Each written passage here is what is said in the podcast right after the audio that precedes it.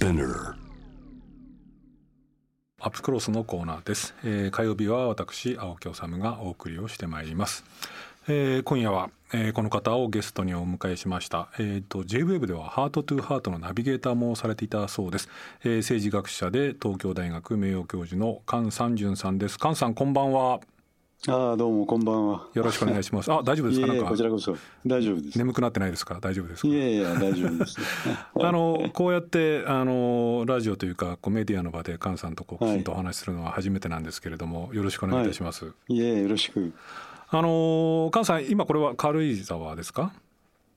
いや今ねえー、別のとこにいるんですね軽井沢とちょっとまた違うところにいるんですがあそう今ね。はい。あのあれなんか軽あのそのまあ菅さんもともと熊本のご出身で、うで、はい。あのずっと大学なんかでは東京に主にいらっしゃって、その軽井沢にこうあの移転っていうかあの移住するのもなんかこう東日本大震災とか震災が原因だったっていうようなことをどっかでお書きになってたというふうに聞いてるんですけれども、はいはい。やっぱり関係あったんですか？あ関係ありましたね。うん。やっぱりあのえーまあ東日本大震災自体がうん。あの千葉県やはい。ああるいは茨城のことはなかなかこうフォローできてなかったと思うんですね。うんでまあ僕自身はこれは名称がちょっとおかしいんじゃないかと思っててうん、やっぱりあの東日本複合震災というべきでえ特に原発が抜け落ちているということえと、うん。それから首都圏のあのまあ千葉県や茨城も相当なあの被害があったにもかかわらずなかなかそこがブラインドスポットになりましたようね。んはい。ええ。まあ、それやこれやで僕はあの晩年加藤修一さんとちょっと接触があって、はい。で加藤さんのはあの追い分けの方にいたもんでね、はいはいはい。まあ、そちらに移りたいと思って、うん。確かあの青木さんも上田の方でしたっけね。僕はね小諸っていうところなんあですね。小諸か、はいはい。じゃあもうすぐ近くのね。すぐ近くですね。あの軽井沢の隣町、はい、三代田からもうすぐですから、はい、はい。でそちらに行くつもりでいたんですが、うん。なかなかやっぱり熊本に行くためにはどうしても新幹線が。はい。それでまあ軽井沢の近くにいるという感じでしたね。うん。あのどうなんでしょう？その菅さんこうこの10年間っていうものはい。をこう振り返ってみてね、その確かにおっしゃるように、まあ、東日本複合震災っていうか複合災害だったわけですけれども、うん。その津波の被災地もなかなかこう復興と言われてるけれどもなかなかこう、すあの復興には至っていない。あるいは福島うん。原発事故に関してはまだうん。その始末の目処すらつかないっていう、うん。この10年っていうものをうん。戦後の日本史の中でどういうふうに位置づけるべきかっていうことを僕は考えたりするんですけれども菅さんどんなふうにお感じになってます、あのーまず一つは、はい。これだけの広域的な災害は日本の近代史になかったわけですよ、はい。ででその分逆に僕は地域とあのその置かれている立場でかなりこう評価が分かれてくるんじゃないか。なはい。ただ俯瞰してみればねある大きな流れが見えてくると思うんですが、うんまあ僕は3つ変化があったと思って、一つはもう原発事故をできるだけ拒否消化して、うん。そして復興五輪という名のもとで、うん。ある種の国策的なまああの社会的なあのローラーでかけるような形でのうん。新しい、まあ、上からの開発というか、うん。これがまあ主に国が進めてきたものだとすると、うん。もう一つはやっぱりこれはもうダメなんだとこれじゃあね、うん。という流れはもう震災の前からはい。見えてきてたわけですから、うん。まあ一言で言うと地域を拠点にしてもうちょっと日本という国を多極分散型にしていけないかと、はい。うん、そしてもうちょっと国家の GDP とか、うん。そういうメジャーではなくて、はい。もっと自分たちのあの地域型に変えていこうという、まあ、ある種の参加型地域主義っていうんでしょうかね、はい。こういうものが芽生えた面もあったわけですよね。はい。でも残念ながら3番目の風化、うん。あるいは忘却というかもう今コロナの問題でそういうこういろいろなものがもう彼方にフェードアウェイしたような、うん。うん。だからその3つが、まあ、混在化しつつだんだんと1番目と3番目が強くなってるのかなという気はしますね。あの311が起きた2011年っていう年がですね、そのまあその、えー少し前にそのまあうん。戦後日本では初めてとなるようなまあ政権交代があってうん。でまさにその民主党というですね、まあある意味はい。で多分こう多くの人がこのうん。政治的な立場は別としてもこの政権交代っていうものに非常に期待をしてたと思うんですけれども、うん。その政権下で起きてうんでそのその政権がなんか失敗に終わったというふうに総括をされて、うん。以降まあ10年のうちの8年近くをまあ安倍政権が担ってきて、うん。うん。そのまあ、これを支持する人ももちろんいるわけなんですけれども、うん。その政権がまさにこう今菅さんがおっしゃったこの1番目の方ですね。なんかうん。その五輪であるとか、そのアンダーコントロールなんだと言ってうん。国土強靭化だっていうような方向に引っ張って結果としてこう風化とか忘却がこう進んでしまったっていう印象を僕は受けるんですけれども、うん。この菅さんが言う多極分散型参加型地域主義っていうものっていうのはなんかこうどうなんでしょうかね。多少はやっぱりねす進んだというふうにお考えですか、あのーこのミクロの視点から見ると、えそういうシナジーがあったと思います。外内からねだからその JWAVE の1年間の、はい。まあ、定点観測をしたわけですね。菅さんがですね。ええ。はい。で定点観測でまあ1ヶ月に1回は必ず行かなきゃいけなかったのうんで、うん。行ってみればその東京で、えーちょっと俯瞰的に見る見方とはまた別にね。はい。ただそれはやっぱりまだ微弱だと思います。ううん。ん。やっぱり大きな流れとしてはね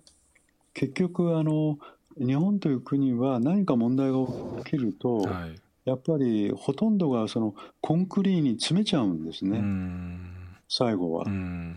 例えば水俣を回っても最後はもうコンクリですから、うん。どこ行っても跡形もなくこうコンクリで埋めてしまうみたいなね、はい。だから今回のことも、まあ、なかったことにしたいと特にあの原発事故は、うん。でも残念ながら今デブリがどこにあるかも分からず、うん。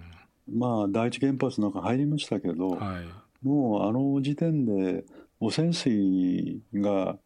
タンクがもうこんな宇宙の基地みたいにこう並んでるのを見てねはい。ちょっとこうシュールな世界でしたよ。うん。で毎日だいたい5,000人以上があの路地になってたサッカー場から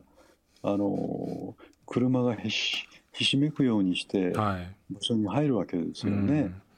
でそこで一番やばい仕事をしている人たちがどこに行ったのか僕もインタビューできなかったんですけどね、うんはやっぱ彼らがどこにローテーションでどんなふうにして連れてこられてそこで働いてまあそれからかなりやっぱりさまざまなまあ悪く言うと下請け孫請けもっと中間的な搾取もあると思うんですけいど、うん。だからそういう実態がなかなかこう伝わらなかったんじゃないかなと思いますね。あのー先ほど菅さんがおっしゃったその多極分散型というかですね、その GDP とかっていう尺度ではないそのうん。参加型の地域主義っていうようなものっていうのがね本来はその一番のこう考えなくちゃいけないのはその福島そもそもだから首都圏で使う電力をした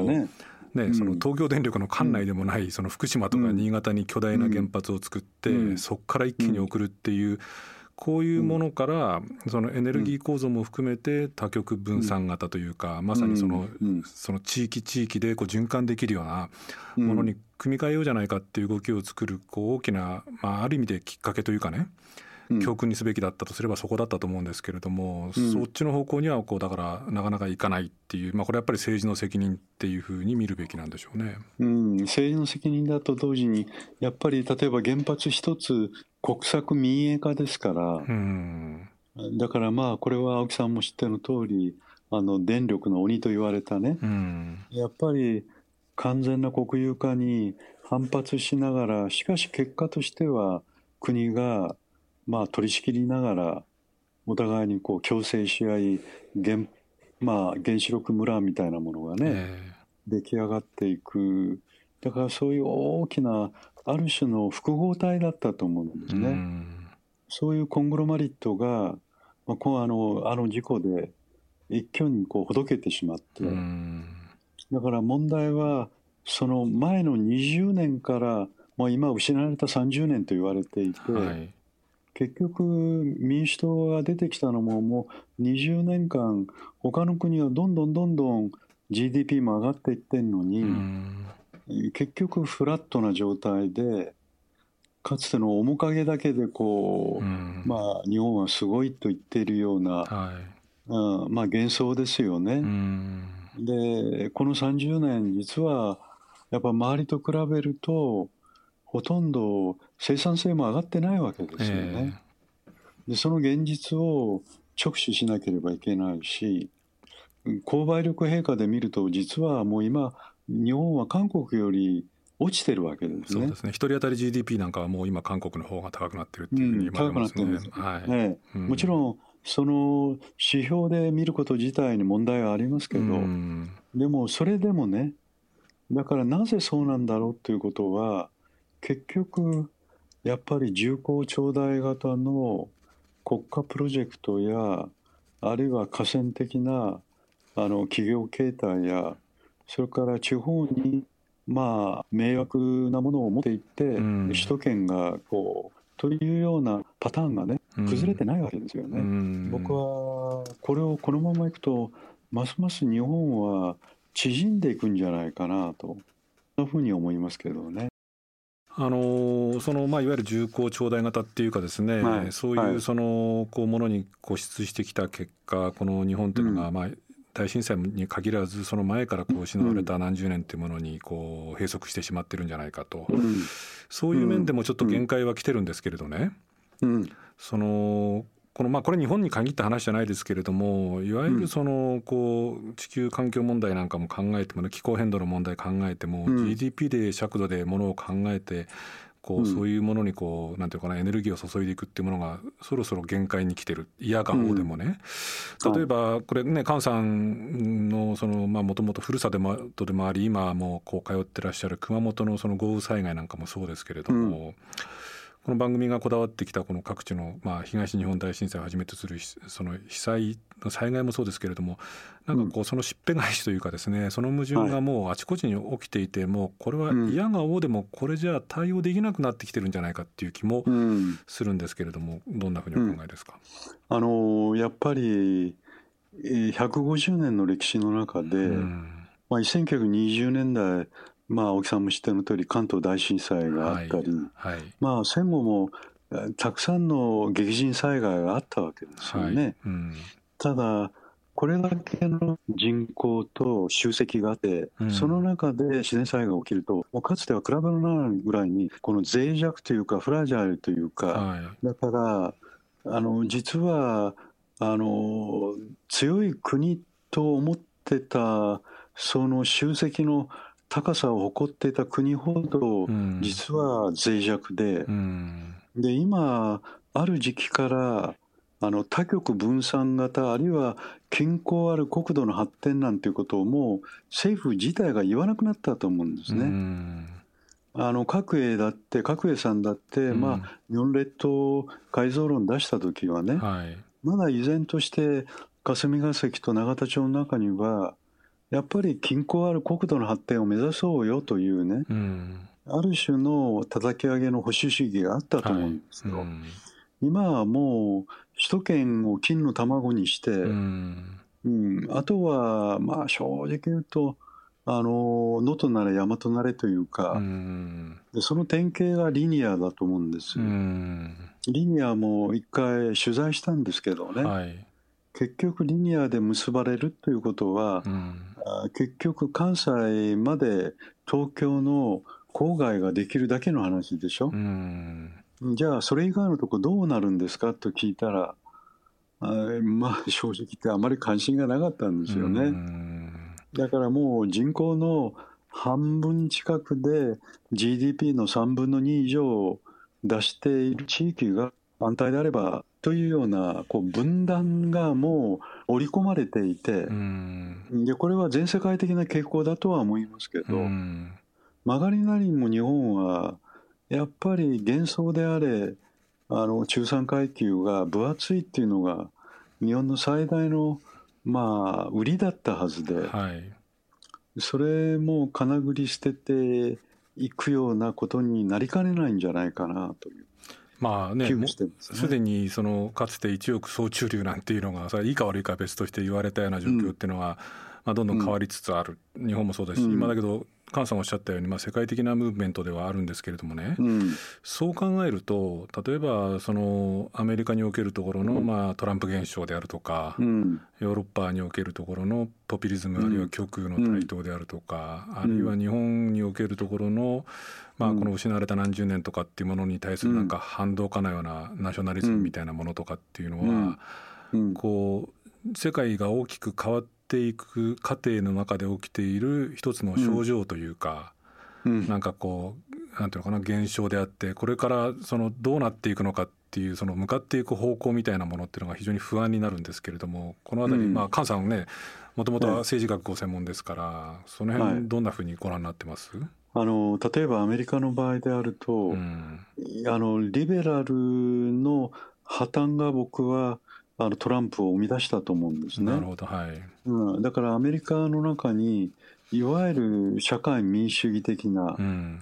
で僕なんか見ていると、まあ、ドイツが理想的かどうかは別にして、うんあのキリスト教民主同盟のリベラル保守とはいそして SPD の社会民主主義はある程度親和性があるわけですうんね。うんでそこでコアな部分を作っているので、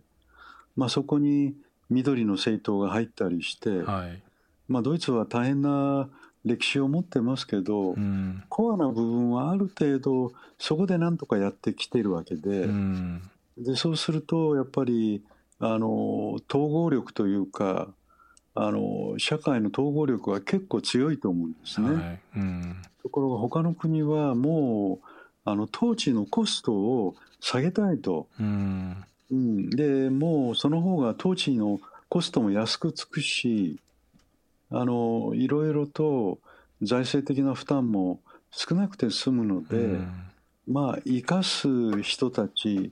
あるいはあの振り払う人たちあるいは自分たちのコアな支持基盤というにこういくつかそれこそ国民が階層的に分けられてね、うん。その中でもうあの統治コストをできるだけミニマムにしたいと。でそれでなんとかやれるというね、うん。こういうのが僕はこの間の、まあ、安倍政権だったんじゃないかなと。だからもう全体の4分の1かうん。3分の1ぐらいで政権は運営できるというになっちゃったんじゃないでしょうか。そうですね、んまあね、最近の選挙などを見ていると、投票率の低下も原因でしょうけれども、その自民党が首相とか3分の2近いこう、うん。あの議席を獲得したなんていう時でも、えーうん。党の自民党の獲得、票の獲得のあのあれでいうと、パーセンテージでいうと、せいぜい2割くらいでそんな状況になっちゃう、うん。まあ、これは選挙制度の問題なんかもあるわけなんですけれどもね。うん、だから僕はあのまあ青木さんもそうかもしれんけどいろいろ反日なんて言われるけど、自民党の中には竹下登ですらもね、うん。あるいは田中角栄もそうだし、うん。あるいはまあ野中宏文もそうだし、うん。やっぱり叩き上げの保守というのはなんとか均衡ある国土の発展というのは共通了解だったと思うんですね。うん。うん、それを金繰り捨ててあの都市部中心にねであとはそれ以外のところは、まあ、自分たちがいて初めて生活できるようにこう、うん勘違いしているような人たちがやっぱり権力を握ったり政権を運営しているので非常にやっぱり分断されてるっていうのが正直な感想じゃないでしょうかね。あのーとはいえこれをどう見るかあたりも菅さんにぜひ伺いたいんですけれどもね。そのアメリカではそのリベラルの破綻の結果がトランプ政権を生み出したっていうふうにおっしゃって、うまあ、僕もそれに同感するところは大きい多いんですけれどもうん。その、まあ、ある意味でこうバイデン政権になってですねうん。そのその揺り戻しなのか正常化なのかこう、多少はまたこうアメリカのその強さなのか別として変わってくるのではないか、えーアメリカが正気を取り戻してくるんじゃないかっていうことにうん期待をしている人も多いと思うんですけれどもこれはどんなふうに考えてます、僕個人はですね、やっぱ対外的な問題がかなり重要で、うん。実はあのブッシュ・ジュニアあるいはシニアの湾岸戦争とイラク・アフガン戦争がありましたけど、うん。大抵アメリカの歴史上見る対外戦争は民主党政権の時なわけですよね。はい。うん。ああこれはもう第一次世界大戦、第二次世界大戦、原爆を落としたのもトルーマン政権ですし、うん。それからケネディの時も実はベトナム戦争でしたし、うん。むしろ逆にニクソンがベトナム和平にこぎつけたり、はい。米中和解を演じたりね、うん。だから対外的にやはりこうリベラルでない異質なものに対する非常にこう十字軍的な対応っていうのが、うん実は意外と海外派兵を肯定している面があるわけですええね。うん。うん。だから今回のシリア爆撃にしても、うん。あるいはアフガンも、もうアフガンでこの10年でおそらく10万人以上死んでると思います。うん。それでも駐留を続けようとしているし、もうドイツではこれは失敗した戦争だというようなことはまあ言われてるんですけどね、うん。僕は逆にあのそういう空爆やあのハードライナーな対応を逆にバイデン政権がやりかねないんではないかとちょっと危惧してるんです。それがこの間のシリア爆撃ですね。うんまあ、シリア支えているヒズボラやこうテロ組織だと言われているけれどうも、んうんちょっと僕は安易に空爆をやるっていうのは非常にちょっと危惧してますね。一方でそのこう、まあ、そのトランプ政権が、まあ、ある程度対峙しようとしたし、まあ、おそらくこの枠組みはバイデン政権でもさほど変わらないと思うんですけれども、中国のこう巨大な成長ぶりとそのある種のこう覇権主義というか、膨張主義というかですね、こうまあ、米中のきっとこれから何十年間は覇権争いっていうようなことが起きるだろうと言われていて。ますますこうある種強強権化していく。あるいはその人権弾圧ってことをこううん。気にも留めないようなこの中国の台頭っていうものも合わせて考えてそう菅さんのお話聞いてるとなんかものすごいこう暗い気分になってくるんですけどあんまり明るい感じはしないですか、うん。ええ。あのやっぱり問題は、うん。あの日本は地政学的に中国に近いですからね、ええ。そしてあの、まあ、内需が6割にしても、あとの4割近くはやっぱり中国との関係がものすごく深いので、え僕はやっぱりギリギリのところえでうん。アメリカと同じ歩調は取れないと思うんですね。うん。かといって中国に対して漫然と譲歩するのでもなく、うん。じゃあどうしたらいいかということなんですけれども、うん。僕はやっぱり初めて日本のやっぱり自分の地頭で考えて動かざるを得ない。でその点ではねうん。これは空論と言われるかもしれないけど、うん。福田総理の時にうはん。全方位外交ってリップサービスでも言ってたんですよね。福田康夫政権ですね。そうですそうです、はいはい。だからその全方位外交という言葉を通じて、うん。日本はなんとかそのいわばあれかこれかからあれもこれもになんとかこう舵を切るようにうね、ん。もちろんあの日米の安保関係っていうのは重要であるにしても、え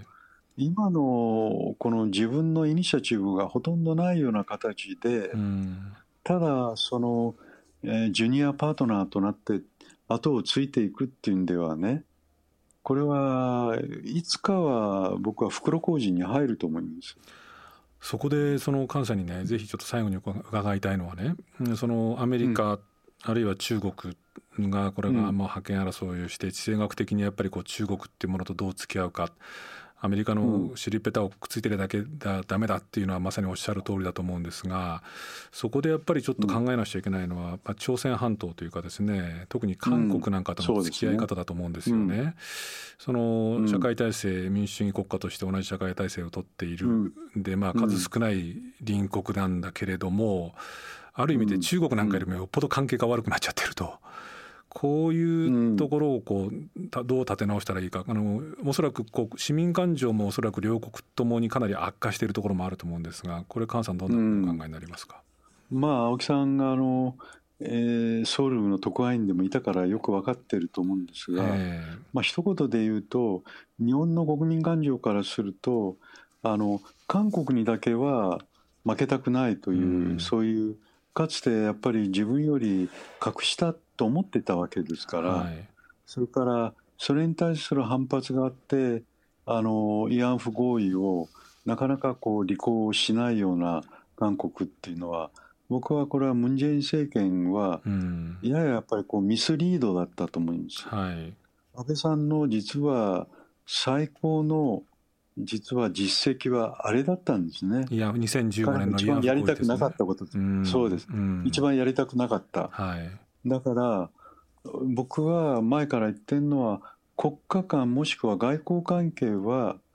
これはどこかで矛を収めなければならない、ただ人道的な支援はやはりやっていかなければいけないと、うん、うん、だからお互いが協力して今後人道支援をやっていきましょうという方向で韓国が歩み寄っていく必要があったと思います。うんまた日本はこれで終わりなんだぞというような切り方をするんではなくて、うん、やはり外交は外交として済んだけども、うん、人間的な面においては十分不足しているわけだから、はい、これをお互いに知恵を絞って補っていきましょうと、うん、そういう対応であればね韓国も日本も一言で言うと中規模国家だと思うんですよ。うん、中規模国家の戦略っていうのはまあ大日本主義じゃなくて、はい、小日本主義石橋丹山じゃないけどね、だから中規模国家としてお互い合わせると約1億7000万は超えるわけですね、人口が、お互いの GDP 足すと大変な力ですよ、はい。うん、でしかもこれは米中の間でやっぱり通商外交で栄えていく国なわけだから、うんお互いの共通点は大いにあるので、僕はやっぱり日韓の連携プレーっていうのは今こそ必要だと思ってますけどね。どうなんでしょうかね、今、あのコロナの影響も大きくって、まあ、あのこう首脳外交っていうものが、まあ、世界的にこう、まあ、停滞というか、ストップというかですね、こうストップモーションがかかっているような状況ですけれども、あの日本では安倍政権から菅政権に変わってで韓国も、ちょうどね、うん、あと1年後に今度あの大統領がムン・ジェインから変わると、はい、この辺りその現実的にこうどうですか？菅さんなんかは期待をする部分っていうのはありますか？えありますね、うん、それから近いうちに、やっぱりバイデン政権は日米韓のトライアングルの強化のために、うん、やはり国務長官を日本と韓国に派遣すると思うんですね。でおそらく日韓の輪っかをもう一回タガをはめ直すと、うん、ただ韓国は日本ほどやはり対中国とのスタンスにおいては距離を取らざるを得ないでしょう、うん、やはりアメリカ日本オーストラリアインドの例のクアッドのような4カ国の輪の中には到底やっぱ韓国は入れないので、うん、うん、だからそのあたりが微妙ですよね、うん、ただ日本も経済的にはやっぱアメリカと共同歩調を取って東アジア版 NATO の一角を占めるなんていうことはこれは中国と真正面から対峙するっていうのは難しいんじゃないでしょうか。そうでしょうね、うん、だからもうちょっとねやはり日米韓の関係を深めながらも対中国関係でもうちょっとやっぱり困難交えた対応をしていこうというふうにやっぱり日韓の間で共同の合意を作りながら、うん。逆にアメリカを動かしていくうん。ぐらいのね、僕はその可能性は今あると思います。なるほど、アね、メリカはやっぱりあのバーデンシェアリングというか責任を分担しなければなかなか自分たちのヘゲモニーを東アジアに、えー拡大できないというかなりアメリカの力相対化されてますからそうですね。うん、日韓の動きはかなり大きいと思います。わかりました。菅さんありがとうございました。そろそろお時間になってしまいました、はい。いえい。ええ。えはい、あのもまたぜひよろしくお願いします。はい、はい。菅さんありがとうございました、はいえー今夜のアップクロスはいかがだったでしょうか。えー、菅三淳さんあの番組でも申し上げましたけれどもあのテレビの番組なんかでねあのちょっとご一緒したりとか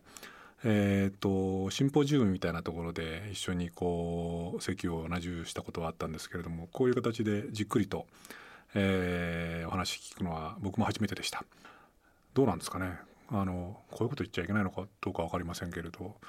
何なんでしょうね。あのまあお話の内容はもちろんなんですけれどもあのボイスとですねあのトーンで、えーお話しされるとなんていうのかなんかこう上質な音楽を聴いてるようなですね感じがしてあのついつい聴き入ってしまって多分だと思うんですけれども僕もおそらく今日は少しなんかこう話し方がゆっくりできたんじゃないかなというような気もするあの面白い30分でした。あのただまあ話はなかなかあハードでしたよねあの、まあ、震災の話もそうなんですけれどもあの国際政治の話、まあ、あの菅さんのご専門ですからあのお話も、えーなかなかハードでシビアな話でした。あの僕らトランプ政権からバイデン政権になってこうアメリカが多少こう正気を取り戻すのではないかっていうようなことを思っているまあ僕もそうですしそういうふうに思っている方も多いんでしょうけれどもいや決してそんなことはないかもしれないと。でまあ中国の状況っていうのは言わずもがなででこの間に挟まれて日本っていうのは、まあ、中規模国家って菅さんおっしゃってましたけれどもとしてどう振る舞うべきなのかっていう話が印象に残りました。あのーまあ、アメリカにただひたすらついていけばいいような今までのやり方っていうのもこれは限界が来るだろうと。かといって中国の現状っていうのも非常に心配だ。でその地政学的には中国ともある程度こう対峙せざるを得ない、まあ、付き合っていかざるを得ない、まあ、これは地政学的だけじゃなくて経済面もそうなんでしょうけれども付き合っていかざるを得ないっていう時に、まあ、日本っていうその中規模国家がどういうようなこう態度どういうような外交をするのかっていうあたりが、まあ、菅さんの話の多分中核だったと思うんですけれどもあの、まあ、これ菅さんの、えールーツがある国でもあり私もずっと長く暮らしたあの特派員として、えー取材をした国なので、まあ、お互いの興味範囲のこう、まあ、ある種こう共有共有点とか共通点でもあるんですけれどもやっぱりその韓国との関係をこのままにしておいていいのかっていうあたりは僕も本当に考えさせられました。あのー歴史の問題でおそらく多くの人が、まあ、今の韓国に対してこう不快感を持ってるっていうのもこれ事実でしょうし、えー韓国側で、まあ、ある種のこう今の日本の政治とか政権とかっていうものに対して反発を抱いてるっていうのも事実ただまあ、菅さんおっしゃったようにこうアメリカと中国の間で挟まれていくだろう、まあ、今もう挟まれている、まあ、お互い中規模国家として現実的に考えた時にこのままで韓国といがみ合ってるだけでいいのかっていうあたりは本当にこう菅さんのおっしゃる通りだなと思いましたし僕もずっとそう思っています。あのーまあね、あのちょうど1年後があ韓国の大統領が変わるんですねムン・ジェイン政権から次の政権に変わる。えータイミングでもありますし日本と韓国が、まあ、過去の70年前の歴史問題を乗り越えてきちんとしたような関係を再構築できるのかっていうのもちろん韓国側にも問題あるんですけれども日本側のこう風潮特にメディアの風潮ですねあ韓国のことをこう、まあ、かなりこう足ざまに、まあ、これも菅さんおっしゃってて印象的でしたけども、まあ、その通りなんでしょうね。かつてその格下だと思っていた国だから韓国に負けたくないっていうような気持ちが日本側にある。まあ、韓国もそうなんですね、えー日本にだけは負けたくないっていうような国民感情があるっていうそういうこう薄っぺらい感情を乗り越えて関係が構築できるかっていうあたりが、まあ、これからの注目点なんだろうしそこが一番大切だっていう菅さんのお話非常に僕も納得しながら聞きました、えー皆さんどうだったでしょうか。あの寝る前に聞くといいかもしれないですね。よく寝れそうな気もします。菅さんの美しい声で、えーありがとうございました。